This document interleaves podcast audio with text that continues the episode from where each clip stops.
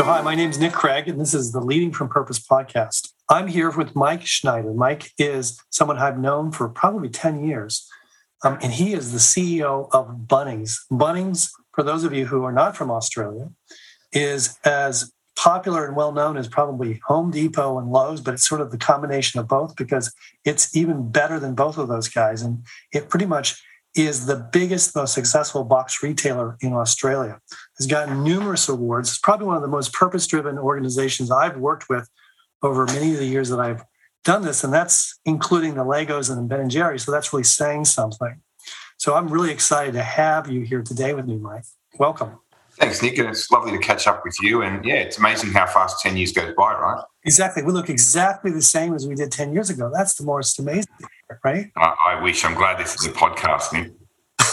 so, as we talk this through, um, let's start with what your purpose is, Mike. Yeah, absolutely. My purpose is to be a force for positive change for people, business, and the community. And, and really, that's come around from you know being pretty close to 50 and working out you know in my life the things that I really value versus the things that I don't. Um, and as those that have participated in programs such as the one that you run, you realise that the road you're on is is one that twists and turns for better and worse over time. Um, and where I sort of find myself at the moment is living a life that is very much one of choice and belief. And I guess for me, in, in realizing this, it's helped me reset uh, my beliefs, and and really, I, I, mean that in the sense of you know coming from a sort of a want more mindset to a to a do more and and, and be more and, and help more mindset.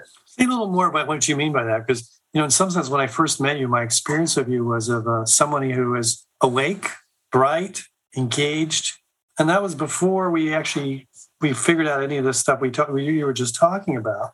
And so, how do you see that this clarity of what, what your purpose is has been helpful to you? It really made me stop and think. You know, I think we often look back at our life and we, we reflect on it and, and, we think about it. And, and quite often when we talk about it, we talk about, um, you know, perhaps what I'd call the, the highlights reel. We talk about all the things that are really good. You know, many people in leadership roles get asked regularly about the things that they did in their career to get them to where they got. And you, you spend a lot of time sort of talking about all the, the good things and the positive things and the opportunities when you're more reflective and you're more genuine in in that contemplation, you sort of see the valleys as well as the peaks, and you reflect on the things that at both those that, that define you to an extent. And yeah, I think that that term crucible moment is a really important one because you know it's in it's in those that you really do see elements of, of I guess the, the true you.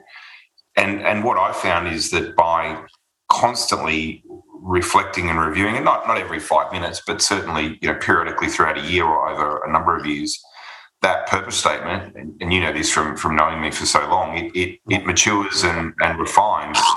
Being at the core of core of it has probably always been you know the c word change. It's always been about constant change and, and growth, and I found find myself very much at home in the Bunnings organisation because of that. Because I think it's an organisation that continues to change, and I think that that bit where I talked about wanting more, you know, to, to doing more. I grew up in a you know in, in, a family unit that was incredible for the love and care that mum and dad showed to me, but it was you know by any stretch of the imagination a, a poor household.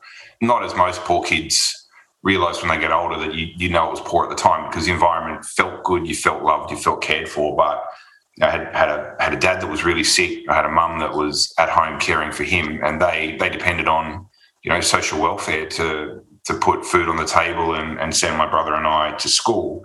So naturally, you look at all the things you don't have as you get a little bit older, and that's where a little bit of that want more came from. And some of my early ambition probably came from a sense of either self validation or overcoming challenges in in my childhood to you know wanting to prove to people that I could I could do something meaningful. And you get you get a little bit older and you get hopefully a little bit wiser, and you realise that once you've got a whole lot of physical, tangible stuff, whether it's a nice car, a nice house, you go to nice restaurants or have nice holidays, that, you know, that's okay, but it, it lacks depth, it lacks purpose, and it lacks meaning. And when our trajectories collided a decade or so ago, you know, and we had some of those conversations and we had them with colleagues and, and peers that I work with, yeah, it really hit home to me that what I what I'd been good at was actually improving myself and my opportunities, but in doing so, hundreds, if not thousands, of people had helped me on that journey. And the want more, that that gear shift to to do more, help more, you, you know, pay forward, really has defined how I view leadership. And you know, as, as some of my colleagues will attest to, you know, often drive them nuts with introductions to people who've reached out, whether it's on LinkedIn or through other networks or uh, referrals, because I, I have a very strong belief that it's as easy to say yes to helping people as it is to say no. Uh, and the reward is always greater if you can see that opportunities are created for people that perhaps wouldn't have had them if you hadn't been there to, to help them along, just as I've benefited from many, many people in my life who've done that for me. I think it's powerful that distinction you're talking about for all of us. I was at a, a wedding this weekend and there was a, a bunch of people there who were in their mid 20s. And as they were talking to me, the conversation ended up going to sort of what their aspirations were for what they really wanted. And it, and it was the, the acquisition of things was part of what they were sort of talking about. And I was thought it was like, oh yeah, you know, I forgot what it was like to be in my 20s when I'm, there was all these other people that had things that I didn't have that I wanted to have. And then the realization of that needing that, that that I wish I could give them that thing where they would just get to that other place where they realized that that wasn't the place to be. But I think in some sense, your story that you just told is even more profound because you came from a place of not having all those things and then coming in a system where you had the option of having all those things. And shifting that to how do you help others is such a powerful powerful it's just shifted from the i to the we orientation. Now for you in some sense my sense the reason that we uncovered that as an expression of your purpose was because it was already there. And it wasn't like you you switched from off to on. And my sense is, is it was there but I also think that in some ways, what happened is is that you gave it more of a chance to show up. If that makes any sense. Yeah, no, it does, Nick. And I think I was fortunate that you know my, my colleagues who introduced this authentic leadership model to the to the Bunnings leadership framework, you know, took a lot of courage and wisdom because it's certainly you know from my experience of Australian business it, wasn't necessarily to say everyone, you know, I think a lot of people talk today in 2021 about authentic leadership, authenticity, being yourself. And, you know, clearly we've all had our lives tipped on our heads the last, you know, 18 or so months with, with this pandemic. And, and that's probably caused some of that introspection. But to have the, the courage and wisdom to introduce it when it was done uh, was fantastic because I think you're right. It probably was always there. And, a lot of the personality profiles and things I've done over the years, you know, point to me being a little bit more introverted than than other people, and that's probably a strength in in understanding yourself because you tend to to look inwardly at as your own thoughts. You tend to, to to be quite happy to sort of withdraw into your own space, and often that does lead to reflection. But I think to to uncover it, to talk about it, and and I guess to, to build up the courage to talk about it because you're talking about things in your life that people don't want to hear. You know, we live in a world of, of clicks and likes and and shares where we all live our best life all the time, right? And then if someone posts something on any form of social media that's negative, you know, we tend to sort of scroll past that as quickly as we can because there's probably a, a little mirror looking back at us in terms of some of the challenges that we face. But I think to talk through those highs and those lows, um, you know, really was the you know sort of clearing of the the bushes and trees to be able to sort of view view see the view, if you like. One of the questions around seeing the view from your perspective, you're one of the individuals that I knew before you were CEO. You're now CEO of Bunnings. I think when I first met, met you, you were in charge of stores. Yep. And I remember the desire that you had to someday become CEO. I remember having that conversation with you. So now you've been CEO for how long have you been CEO? Just over five years, I think. Okay, so well, you've settled in. Let's just say that. So how does purpose look different from now being CEO versus the part of you that was managing stores and wanting to be in this role? It's a, it's a great question. I've, been, I've been in this company for 16 years this month, I think it is. Joined in, in August 2005, and 2005, I should say. And I certainly didn't join Bunnings at the time to become a CEO. I joined from a business that was going out of business, selling into private equity. And I was a, a much younger person with much younger children and a wife and a mortgage. And um, you know, coming from a, a, household I touched on before where you, you, didn't have some of those things, you know, I was very conscious that I need to provide well for my kids and pay the mortgage and send them to school and do all the the things that you know people in the in the middle stages of their life often often are doing. But I did have the opportunity to sort of progress into into the more senior parts of, of leadership at, at Bunnings, and that did give me a lens into you know this idea of change and growth. And you know, the thing that's been fascinating for me is you know, this this is a company that's 135 years old, but the the big box format that you touched on, you know, that's akin to a, a Home Depot or a in South America or a B&Q in the UK only came to the Australian market sort of in the in the mid '90s, pioneered by by Bunnings and, and and one of our competitors. But what I could see is that it needed to change and evolve and grow if it was going to remain current for for another 20 or 30 years. But I had the great opportunity to work with people who who were effectively the founding parents of the Bunnings warehouse format. And I learned from them the stories of how they studied Home Depot and others and how they started the model and, and built the model and grew the model over time. And I've always viewed leadership a little bit like a like a relay race, you know, and I'm sort of reminded of that watching some of the track and field at the Tokyo Olympics on, on TV the last few nights. You know, you know in, in my job, I'm taking the baton from someone and I'm going to give the baton to someone. And if I do a good job, I get to run multiple laps. And if I don't do a good job, then the laps are, are less and you hand the baton off a little bit earlier. But, um, you know, I could see that the organisation could change. But in some ways, the perverse irony of, of it is that there's always some element of trade off on, on, the way through. And I've always been very pragmatically minded, Nick, in, in or try to be pragmatically minded in, in all things that, that I do, because sometimes the most practical outcomes aren't perfect, but they, they're good enough to, to move things forward. But, you know, I, I probably continue to sort of, you know, challenge and, and some of my earlier um, authentic leadership plans certainly had a lot more driving them from a agitation point of view and a cage rattling point of view. And you, will remember some of the language from some of those. But it was all about wanting to agitate for for a better organisation, and and in no way suggesting that it wasn't a great, great, great organisation. I've been privileged to be a part of. But in coming into the role, the beauty is that there's only one one CEO role or one managing director role in in almost all organisations. There's obviously outliers where the job is shared or an interplay between executive management and, and a board. But fundamentally, it's a solo role, which everyone talks about leadership being lonely and, and lonely at the top. And there's certainly an element of truth in that. But equally, you're not competing with anyone for a job anymore. You've got a job that you don't need to, to trade off. So suddenly you can be the most authentic version of yourself. You know, and I've really worked hard to to bring to bear some of the things that I place enormous value on, which is that you, you want an inclusive culture. You want a culture where decision making is shared sensibly between you know people with a lot of wisdom and expertise in in their areas. People put down roots and grow fantastic careers in in your business and in your leadership team.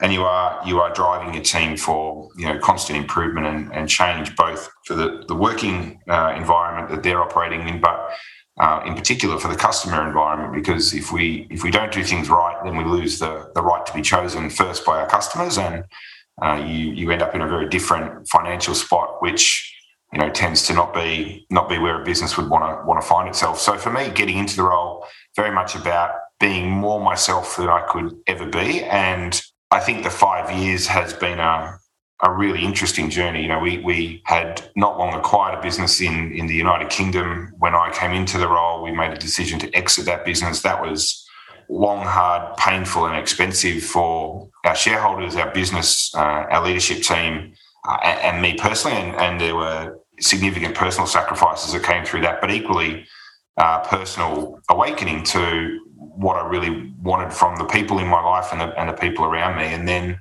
I probably was starting to hit my stride late 2019 or so. And, you know, the world was telling you to look entirely at data and analysis and system and process to, to sort of guide your thinking as, as technology and access to information became bigger, faster, better than ever. And this little thing called COVID 19 turned up and you know, we were, were suddenly back to having to rely on expertise and instinct to pivot and shift and change. And I think, again, being very comfortable in my own skin and the people around me being very comfortable with who their leader was as a person and as a leader uh, has helped us in some small way to navigate the challenges that we've been facing. I think where we find ourselves in August 2021 is an interim normal. I don't think we're in a new normal, and there's no doubt that the old normal is is is long gone. There are things we say, do, and ways we act now that two years ago we'd have we'd have looked at our future selves and thought you're crazy, and here we are with with all these these norms that are that are different, and uh, and that's going to continue to sort of shape the world and shape our business for the next you know decade. You could imagine very easily. So if we step back for a second, we say, well, your journey, and this is the piece you're talking about, and I think this last piece is really about how do you live in ambiguity and paradox and lead, which I think you do a beautiful job of describing. And in some sense, for me, that's essence of purpose is it's the solid foundation you can stand on. And it's like, how do you make decisions when there's no data that's going to help you? Is you've got to go to that place. My sense is is that for everybody listening, some people won't know what Bunnings really is. They're still trying to figure this out.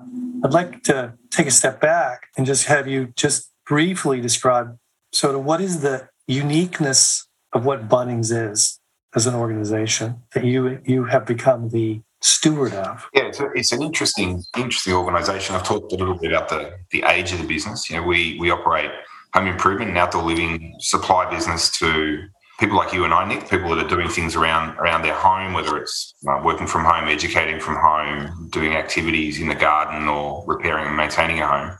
Um, we also supply to the to the pro or the trade customer, and about thirty five percent of our revenue you know, is in in building material supplies for construction of of homes and you know small to medium density you know apartment blocks and uh, and, and small factories and, and the like. But you know behind that is this um, beating heart of you know fifty thousand or so team members who who you know we've got rowing together uh, to deliver you know really positive outcomes for for customers. We believe very much in you know having a, an offering for customers that is a really strong one we believe very strongly in, in engaging and motivating and driving our team and our team and its culture is the hardest thing to, to replicate. You know, you can sell you can sell product at a low price, you can sell a variety of product, you can sure. build big warehouses, but if you haven't got an engaged and motivated team, you're going to fall pretty flat on your face, I believe, pretty quickly. I think importantly for the business, you know, it's about doing things that build trust. So you know, we work hard to, to earn the trust of our customers and the trust of our team and the trust of government and, and regulators. And if, if those three things come together in the right ways, you deliver really long term value for customers in the value proposition in store, for your shareholders in the, in the, in the financial returns. But beyond that, the purpose of the organisation really is about inspiring people to have you know this really red hot go and you know that that transposes our team you know building great careers. Retail is a fantastic employment environment for going from an entry level role to a to a c-suite role. You know it's it's one of the few industries where I believe you can genuinely, in, in the modern day world, go from being a, a shop assistant or a team member on the shop floor to being an executive um, around around the board table. And we've got dozens of stories of that, you know, even today in the Bunnings organisation it inspires customers to take a house and turn it into a into a home.